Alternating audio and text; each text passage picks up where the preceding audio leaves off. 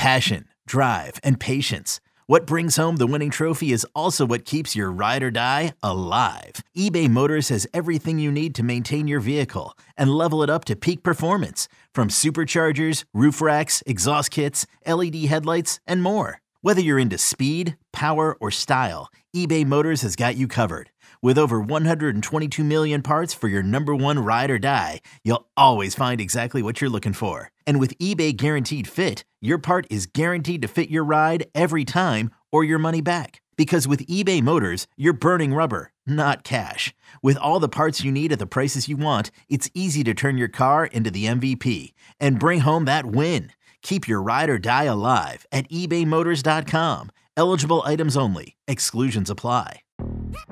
Yo, Trey. Kevin, what's up, man? You know, I've been thinking, what would have happened if the N B A never vetoes the Chris Paul trade to the Lakers and we get C P three in the same backcourt as Kobe in L A? Well, you get a very happy Jack Nicholson, for sure. And the Lakers probably win a bunch more championships. C P three finally gets a ring or two or three, and the Kardashian empire is forever altered. What did you just say? Hey, everybody, I'm Trey Wingo. And I'm Kevin Frazier, and we're teaming up on a new weekly sports podcast from Wondery, Alternate Routes. As former SportsCenter anchors and current sports obsessives, we're consumed by all the what-if questions that make being a sports fan so excruciatingly fun. If you're like us, then you also live and die on the fallout from every drop pass or play call. Each week on Alternate Routes, we'll take a flashpoint in sports, break down what actually happened, then explore every alternate scenario and the ripple effects it would have caused. Follow Alternate Routes on the Wondery app or wherever you get your podcasts. You can listen early and ad-free right now by joining Wondery Plus.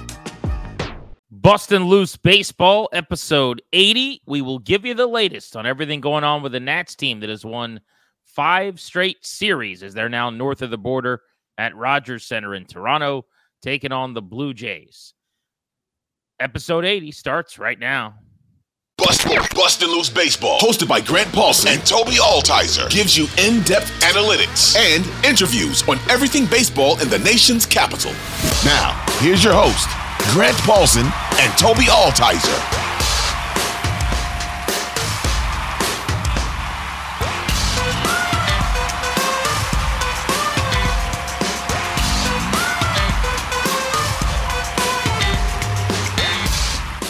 This is Bustin' Loose Baseball, episode eighty. Toby Altizer alongside.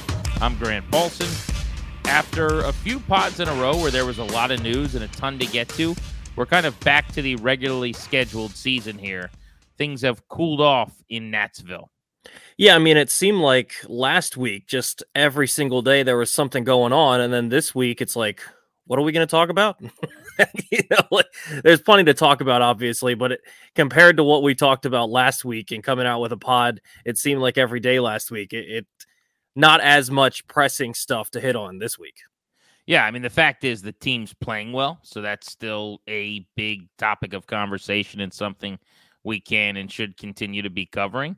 But uh, the Nationals obviously won another series, and as of going back to Saturday night with their win, uh, eleven of fourteen and sixteen of twenty-one. So that's now eleven of sixteen and sixteen of twenty-three, and they'll look for a sixth consecutive series if they can get the next couple of games against the Blue Jays after a loss at Rogers Center today. We're taping the pod after the game on Monday night. It was yet another disappointing start for Josiah Gray. We can get into the fact that it's been a little while since Josiah Gray really looked the way that he was throwing early in the season when uh, he would really turn the corner and, and made some major strides.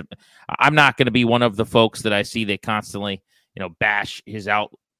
Uh, his outings when he, you know, he had six one-hit innings two starts ago. So even though he walked some guys and pitch count was high, when you allow one hit over six innings at Yankee Stadium, I'll take that. That's a pretty good start, and we'll we'll worry about the rest as we go. But today was not that. He really, really struggled, so we can get into that. But I thought we could start with our big leads here. So why don't you make like C J. Abrams, take a big lead? What's your uh, burning Nats item?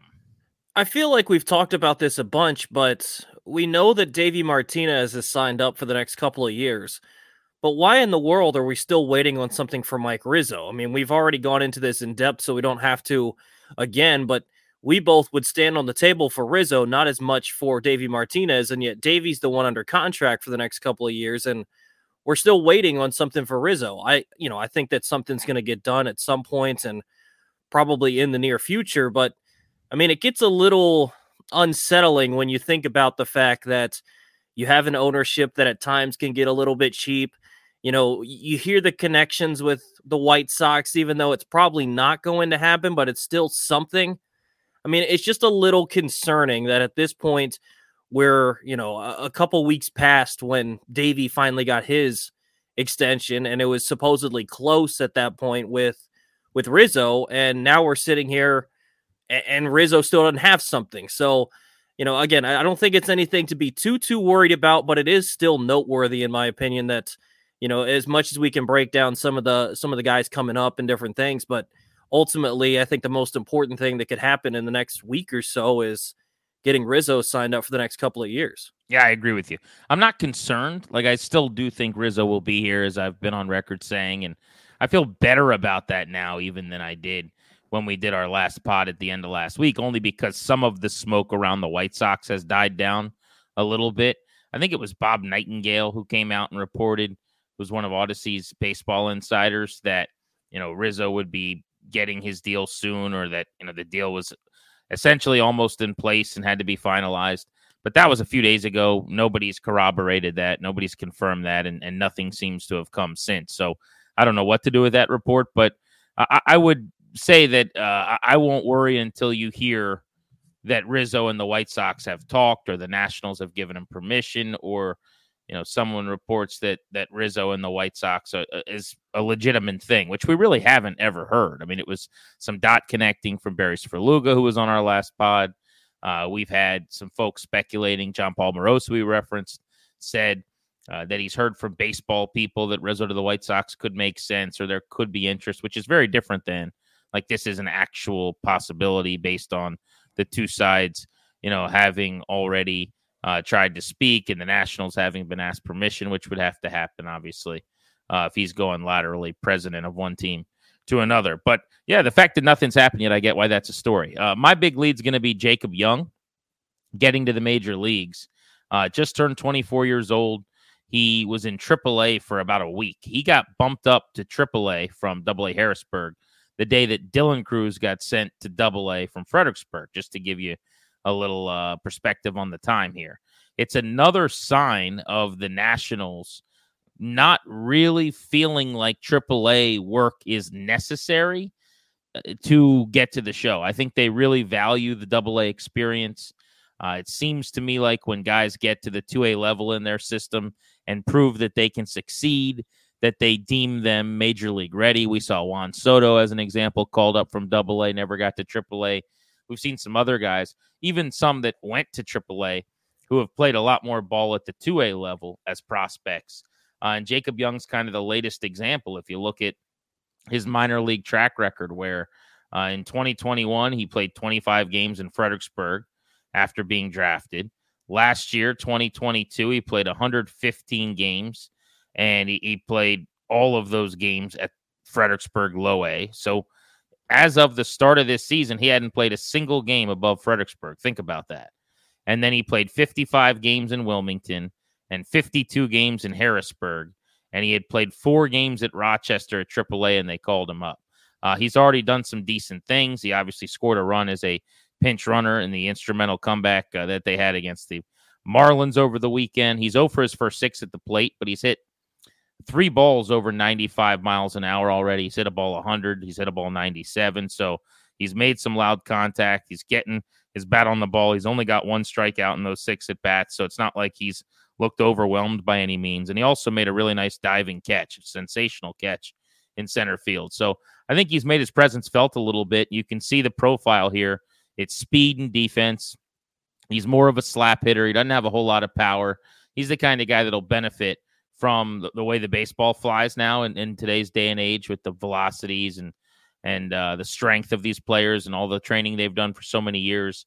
And it's hard to find guys at the major league level, if you play regularly, that don't have ten or twelve home run power. So that's kind of the floor for a, an M L B regular. And if he becomes one, that's probably where he'd be.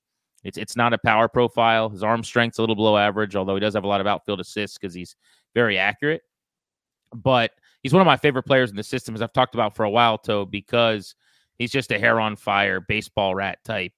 Um, I, I've kind of viewed him for a while as like a fourth outfielder, like a, a rich man's Alex Call for the Nats this season, so to speak. Um, but I really, really, I mean, it, it, that's going to sound almost like worse than I want it to. I, this guy could steal a ton of bases and play really, really good defense. He's got a couple of plus attributes. And in talking to some people around the Nats, they think he could end up being better than that. Like they think may, there's some Adam Eaton to him possibly when it's all said and done. So I'm really excited to see what kind of chance he gets for the rest of this season. Yeah, and I mean, you can definitely find a place for guys like Adam Eaton on a baseball club because obviously Adam Eaton was a big part of the World Series team and specifically in the World Series. And so, you know, this is another example, Jacob Young, even Drew Millas coming up in this Blue Jays series and traveling with the team for a third catcher with Keibert Ruiz a little bit banged up. It, it's it, this is another example of how the Nationals farm system has grown. You know, there weren't these kinds of guys to call up because, you know, maybe these guys end up being just guys that float between triple A and the majors if there's injuries and various things like every organization has.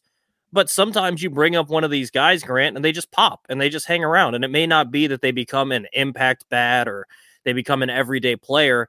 But Jacob Young, if he can become a fourth outfielder, again, I like the idea that you have so many people in the system that you start making Mike Rizzo or whoever the general manager is, hopefully Mike Rizzo going forward, you know, make them make decisions, whether it's trading guys or figuring out who you want to keep around and all the different things you have to do, make them make difficult decisions. And a guy like a Jacob Young, if he can come up and just hit somewhat like he has in the minors and steal bags and play good defense, that's a guy that can play a decent role on a ball club, even if it isn't every day. And again, another guy that you have to make a decision on when Wood and Cruz and hopefully Hassel and Green and all those guys come up. So I like the fact that we're talking about these kinds of guys. And I like the fact too, that they're taking this approach. They're not getting ahead of themselves and looking at how they've played since the All-Star break and thinking, oh, we've got it now. Let's, let's chase something else. No, the ultimate goal this season still is to play the young guys,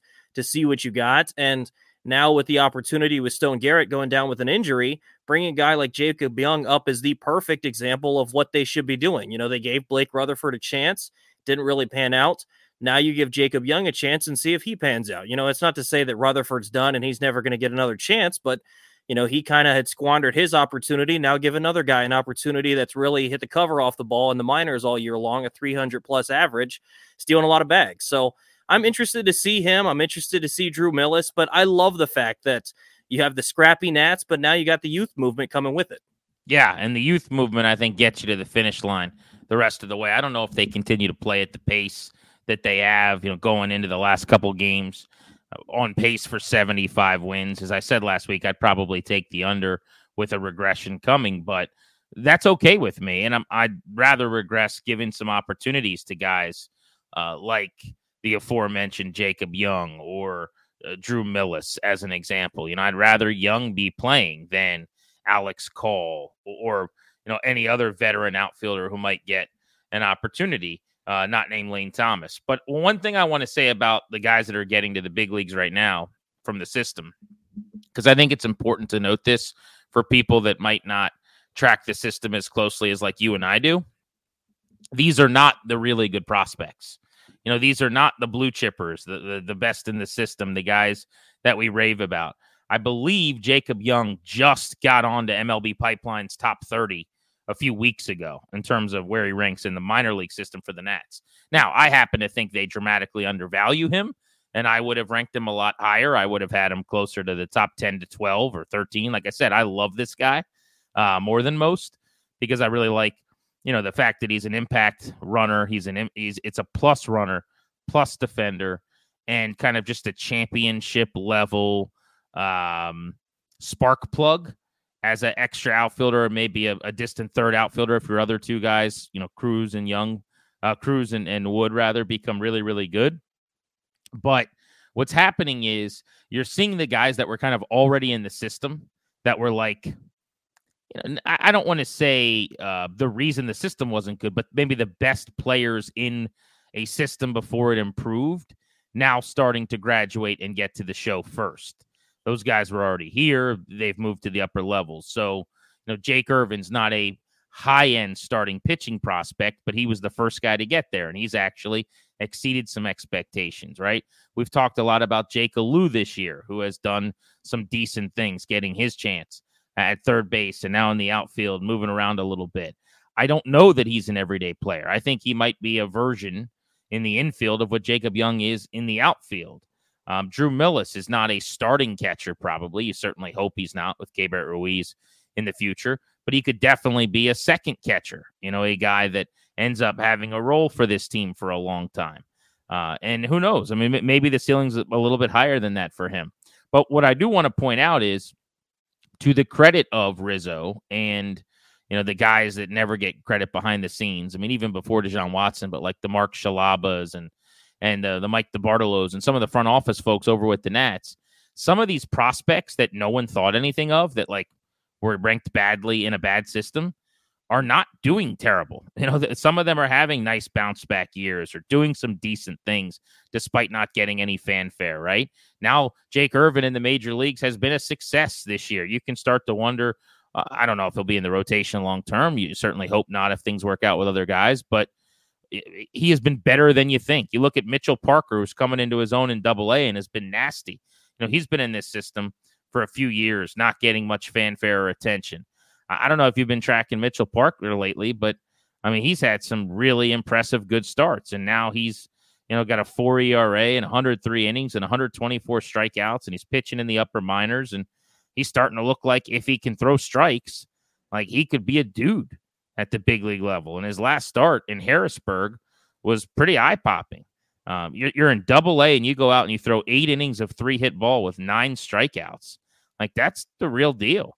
Uh, it was only a couple starts ago that he threw five shutout with eight Ks. Before that, six innings and three runs with thirteen strikeouts. So these are the guys that weren't, you know, that, that were here before the trade for Soto, and like all these prospects got here.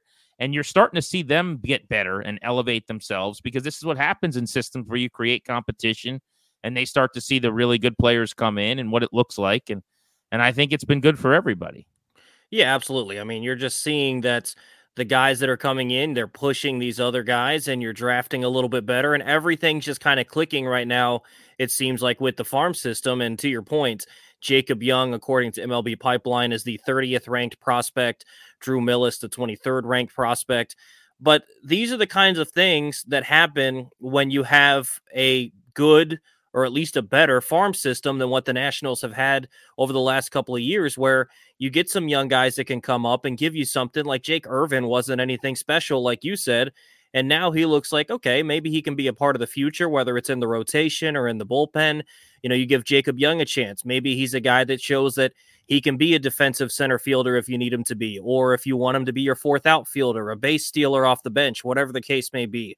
You know, a, a Jake Alou, those sort of things, seeing what these guys can do, because pretty soon they're going to get edged out by the James Wood, the Dylan Cruz, the Brady House. And that's a good thing, but you also have to have some of those role players on a championship level team. I mean, guys like Adam Eaton were big on the World Series team. You know, there's guys all throughout the roster that you need. So seeing these kinds of guys to fill out a roster are important, because look at what the Padres have done. You know, when you think about how they've gone, they've just built up all the star power, but they don't necessarily have a good twenty-six man roster. They have a good top ten maybe, but they don't necessarily have the deepest roster.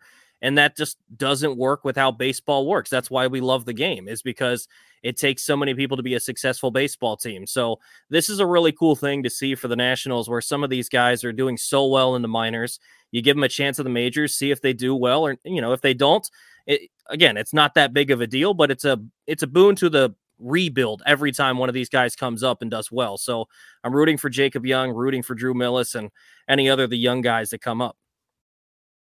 Long gone! So let's talk Josiah Gray uh, after another tough start. You mentioned you wanted to get it into him. Um, he is now at twenty-six starts. He made twenty-eight last year, and he's about eleven innings away from where he was. So he's going to end up being, I would assume, right at or a little bit over after two more starts the innings that he pitched last year, meaning he hasn't thrown deeper into games on average. There's two reasons for that. Number one, uh, his pitch efficiency. Like tonight, the two innings cost him a chance to be five, six innings ahead of last year's pace. That was his shortest start of the year. Davey yanked him at sixty pitches. Uh, but he, he just, you know, there's been plenty of starts where he goes five or, or really very, very early five, but you know, six innings and he's done, even though he's throwing okay, or he hasn't given up many hits or runs or what have you because of the walks or the pitch count. I think the other part of it with Josiah Gray though is, you know, he's still, they're still babying him to an extent, not as much as they are maybe Gore or other guys, but he's not really allowed at ninety-three pitches most of the time to go out for a seventh inning or, you know, an eighth inning like he would be a couple years from now, ideally. So I do think that always needs to be mentioned. Uh, having said that, his E R A has gone from five to three point eight five. Um, that's misleading maybe in, in how much progress he's made. His fielding independent pitching last year was five point eight six, and right now it's four point nine one. So it's come down by Uh, about a full run, but obviously a F I P, meaning what his E R A should be, being four point nine is, is not overly encouraging. Uh, we talked a lot around the All-Star time that, you know, his numbers were slightly skewed and, and the peripherals suggested a regression. Um, we've seen his strikeout rate this year go from about nine point three per nine to seven point eight, which is not ideal. Uh, his walk rate has gone from four to four and a half. That was before this start, where he had four walks, I think, in a couple of innings. Uh, the one big difference, obviously, for him positively is that the home run rate has come down. He is a little bit more hittable this year than he was last year in terms of hits per nine. Um, the whip's up because the walk rate's up. Uh, and, you know, you look across the board, you know, a lot of the numbers other than E R A basically are a tick worse than they were last year right now. So a couple things. I, well, first, I guess, let me ask you, like where you're at, kind of big picture on JoJo and your thoughts right now on what you're seeing. I mean, the reason that we're starting to see some of this stuff is we're seeing a lot of the same stuff we saw early in the year, Grant, but the reason he was so exciting early in the year is he would walk the tightrope and then get across it somehow. You know, he'd get out of every jam. He'd have bases loaded, one out, get out of there unscathed. He'd have second and third no outs and somehow only give up one run. Those sort of things were happening. It seemed like every single outing with the exception of a few. And so when he goes into the All-Star break and he's an All-Star and all those things, it was awesome. But that's why we were a little bit cautious and said, you know, maybe there's a little bit of regression coming. You looked at some of the advanced numbers and they didn't necessarily like what he'd done in the first half. And then you just watch the eye test and, you know, he'd found a way to get out of some of those crazy situations. Now he's getting into the same situations he did in the first half and he's just not getting out of them. He's giving up hits, he's walking more guys, whatever the case may be, but he's just not getting out of the same situations that he built himself into in the first half. And so you're starting to see those numbers kind of go back to what, you know, maybe the numbers had said. You know, this is why when we talk about Gore and we talk about Gray, Gray probably slots in more so as a middle of the rotation type of guy because he's got decent stuff. I wouldn't say it's great, whereas Gore has great stuff. You know, Gray, he has to battle every single time out. And I think if this were a team that had the luxury of contending and or in a spot like maybe the Orioles or something like that, where you're pretty much going to the postseason, I think this is a time when you would consider skipping a start, you know, and seeing, let's see if we can figure out what's going on. You know, they're talking on the broadcast, maybe he's battling some mechanical stuff that got back into some bad habits or whatnot. Maybe that's something where you could consider, let's let's give you a week off and see if we can figure something out here to kind of work with stuff. But I think the way they're looking at it right now is, let's just let him keep battling. The results are going to be what the results are. But ultimately, this is his second year going through a full major league season. Let's just get him through that experience. We'll figure all the other stuff out later on. But right now, let's just get him through and, you know, show him what the grind fully is again and make sure that he can deal with it. And that's why you're seeing them be extra cautious as well, because it's only the second time he's gone through this full grind. So I don't necessarily hate that approach, but I think it is interesting and something that maybe once you get to September and you get that extra guy on the roster, an extra pitcher, maybe you consider, I wouldn't say skipping a start because you got so few left when you get to September, but maybe giving him an extra day off or something of that sort. I think that's not a bad idea, honestly. I think that's a sharp point by you. I mean, last year he was a minus point seven win player. This year he's been worth plus one and a half wins in terms of just sheer F W A R. Um, I, I still, you know, I point to eighteen percent versus eleven percent in terms of home run fly ball last year. Uh, so, you know, the, the idea that a lot more of your fly balls left, eighteen or nineteen of them out of every one hundred last year were going out, as opposed to eleven this year, is a good thing. Uh, ground ball percentage has gone from thirty-three percent to thirty-nine percent. Uh, here's what I would say. It has been a disappointing major regression here, really, since the All-Star game and obviously the All-Star break itself.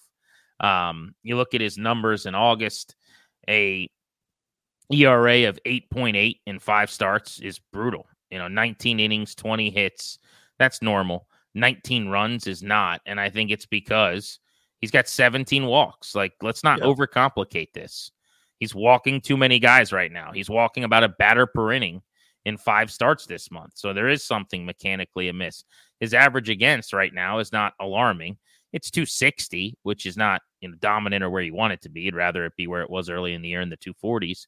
But, you know, he he gave up a much higher, uh, not much, but a higher batting average against last month and had an E R A in the threes because he wasn't walking guys and he was able to make pitches when he needed to.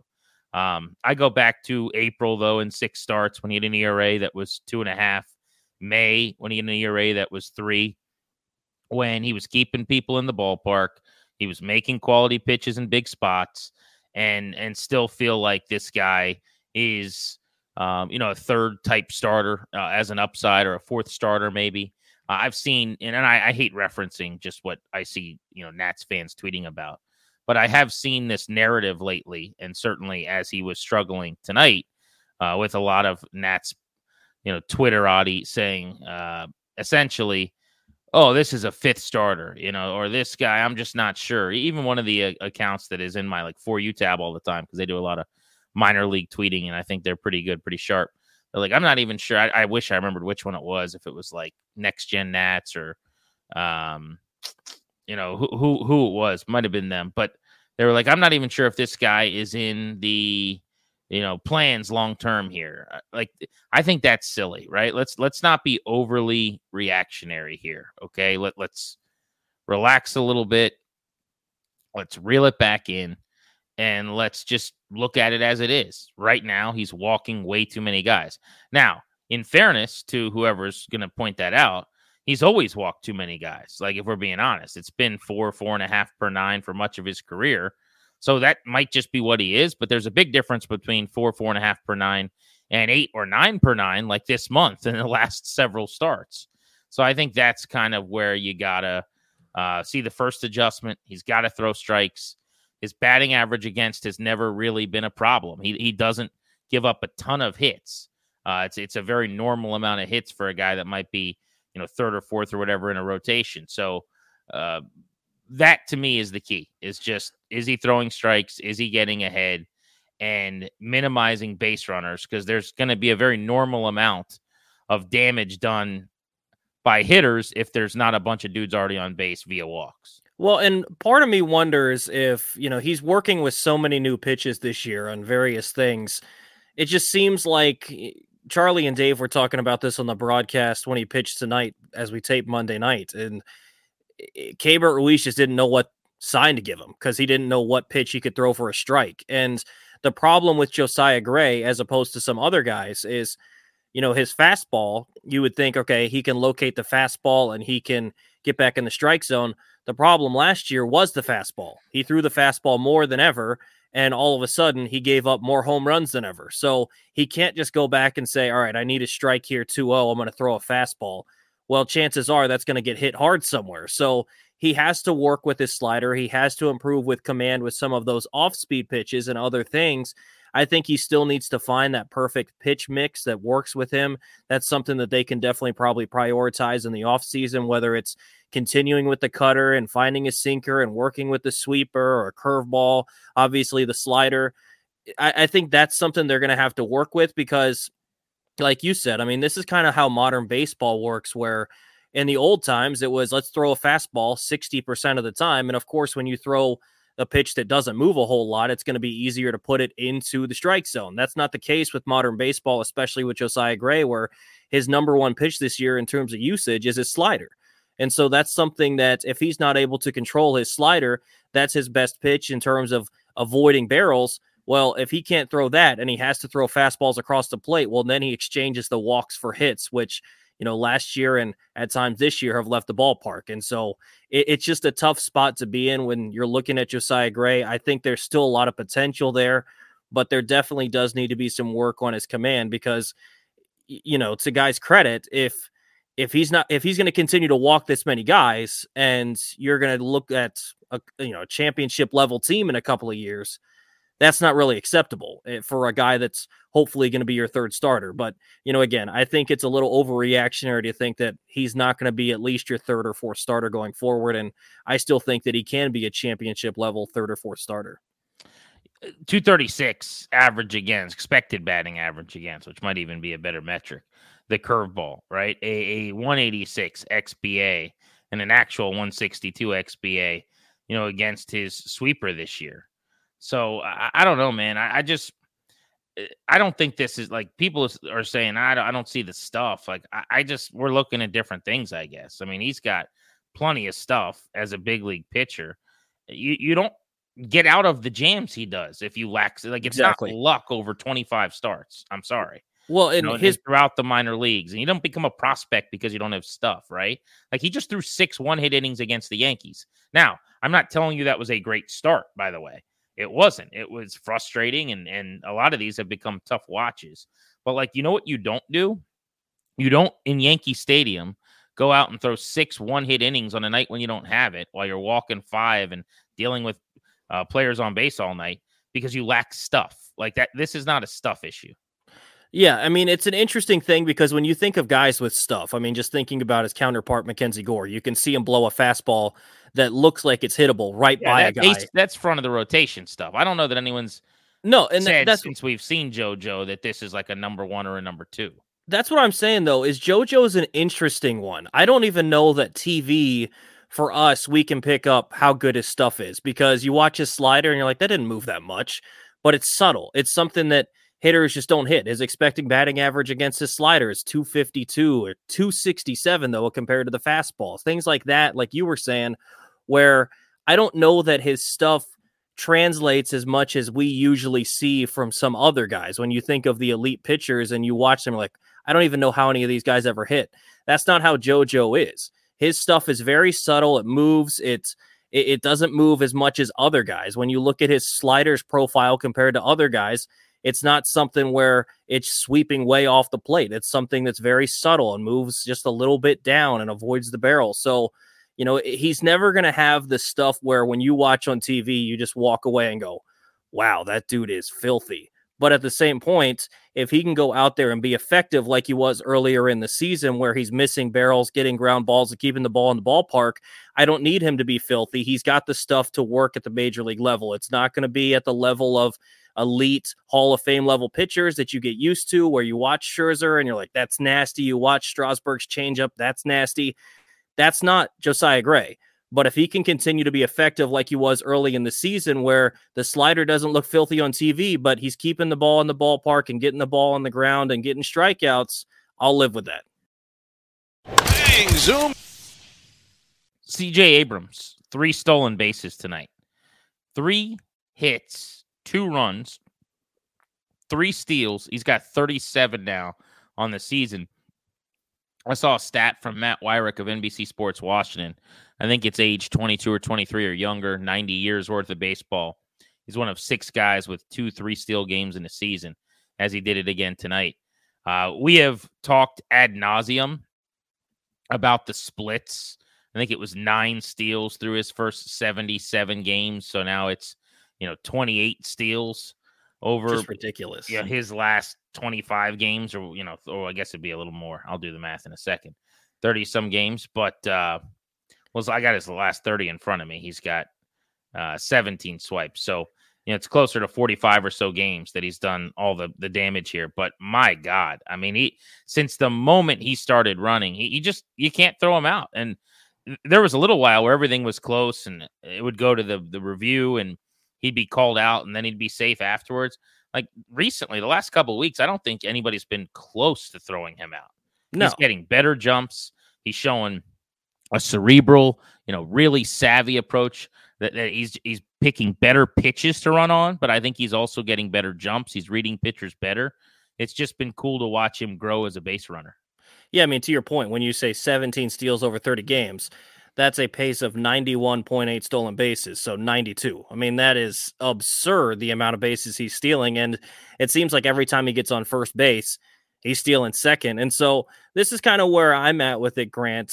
I don't necessarily need to see the slug as high. I know you'd like to see it higher and having extra base hits, hitting the ball out of the ballpark, but if he's going to steal bags at this kind of rate, just find a way to get on first, and it turns into a double. I, I don't really care how you get on, whether it's a hit by pitch because you're hugging the plate, whether it's taking your walks, whether it's just slapping a ball between the shortstop and third baseman. I don't really care. Just find a way to get on first so you can get to second.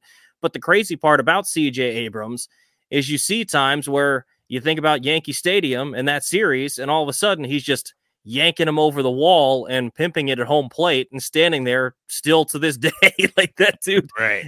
He's got all the swag and he's got power. I mean, if you watch this guy hit, he's got power. So you'd like to be able to see it kind of tapped into a little bit more, but you know, I, I just want to f- see him consistently go through the rest of the season like this, because, you know, he's going to end up hitting probably somewhere around what, eighteen to twenty homers and stealing close to fifty bags.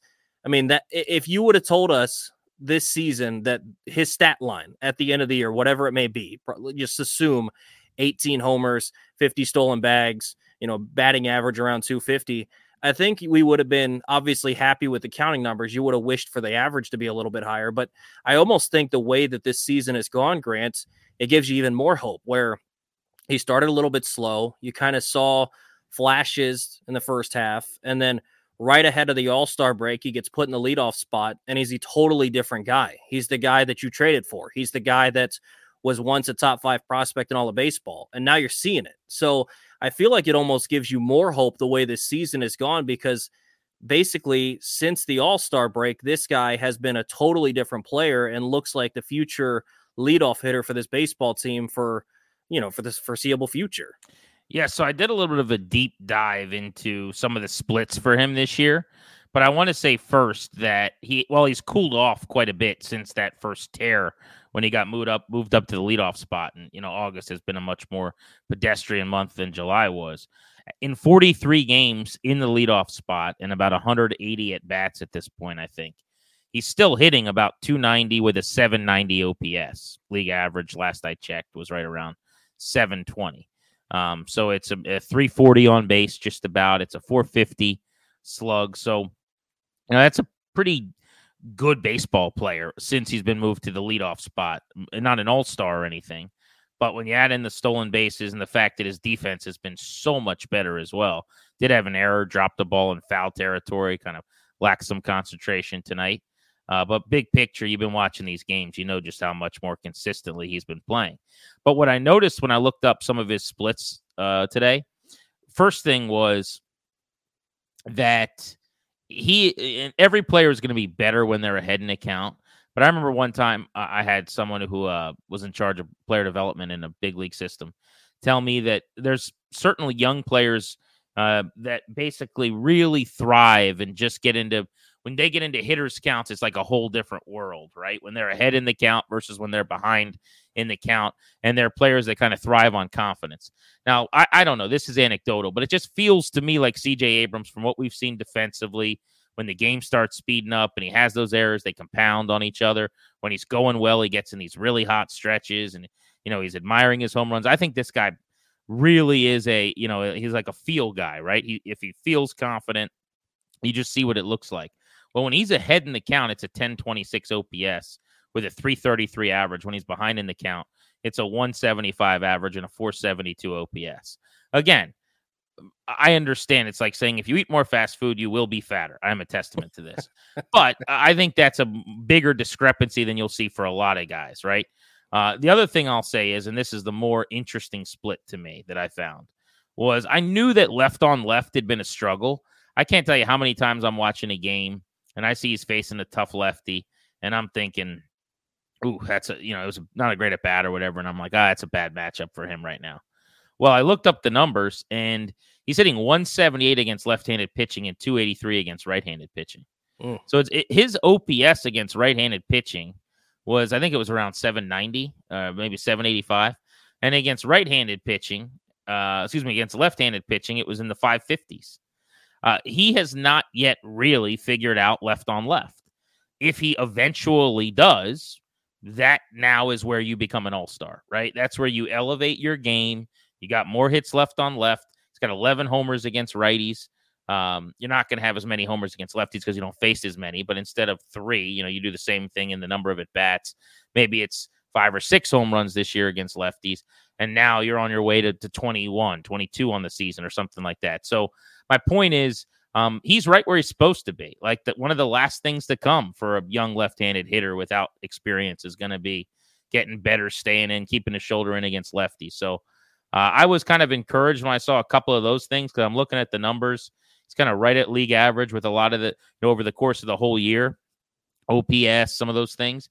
And then you say, oh, well, there's major room here where if he starts doing this, if he could find a way to check this box, we're in business. Yeah, absolutely. I mean, this is a guy that looks more comfortable, like you were saying. And I think putting him in that leadoff spot has given him something to take ownership of. And I think part of the reason that coincides with him doing so well is what do you want in a traditional leadoff hitter is a guy that looks at a lot of pitches, is a little more selective, finds a way to get on, whether it's a walk or a hit, and doesn't necessarily always have to swing out of his shoes trying to hit for power, just find a way to get on base. And like you said, you know, early in the year, the guy was swinging at a lot of things out of the zone, and in turn, you end up behind in the count. When you're going up there with an approach where let me just try to get on first base any way possible, you're not going to always swing at the first pitch. You're going to be a little more selective. And in turn, if a pitcher miss- misses, now you're ahead in the counts. And like you said, his O P S goes up two hundred points because of that. So I think it all kind of coincides, and he just looks more confident. I mean, this is a guy that, you know, I, I was told you go talk to him for an interview, you're going to get one or two word answers. And when I talked to him, you heard it on the podcast a couple weeks ago, he was a guy that it's not like he's the most talkative dude in the world, but he seemed like he was comfortable in his own shoes. And I think part of the reason you saw some of the struggles early is this is a young guy who probably should have been still playing minor league baseball for quite some time. Not saying that's the case at the beginning of the year, but the Padres kind of rushed him. You know, they had the injury with Tatis and they said, all right, dude, come up and play in the majors. And that's just not how Major League Baseball works. And so, you know, he got rushed to the majors. And in turn, when he got traded to the Nationals, they figured, you know, might as well try to learn at the big league level because you've already started everything up there. And so you've seen kind of the evolution throughout the year where things started to slow down a little bit for him. Things started to click and he started to get more comfortable. And, you know, you don't usually get to see this process at the major league level. You, this usually happens in double A or in triple A, but this is something we've seen throughout the season where it started to click. And I think that's a credit to Davey Martinez and the development staff on the major league staff is seeing, all right, now he's starting to figure this out. Let's try this. Now he's starting to figure these little things out. Let's keep moving him along. And I think ultimately that culminated with him going to the leadoff spot. And I think once you saw that comfortability added with that confidence of I'm back in the leadoff spot and I can take ownership of it, that's when you really saw everything start to click. And now you're getting a C J. Abrams that gives you a lot of confidence going forward. He's Toby Altizer. I'm Grant Paulson. We got to thank producer Darius Dameron for his work behind the scenes on Bustin' Loose Baseball. Remember, please subscribe, please rate, please review kindly, and we will read any comments you leave for us on B L B. If you've got a question for us you want answered on the pod, you can drop it in the comments section, or you can always tweet us. Toby, give your Twitter handle. At Toby underscore Altizer, T O B I underscore A L T I Z E R. And I'm at Grant H. Paulson. For Toby, for Darius, I'm Grant saying so long. We'll be back later in the week. Enjoy Nats baseball.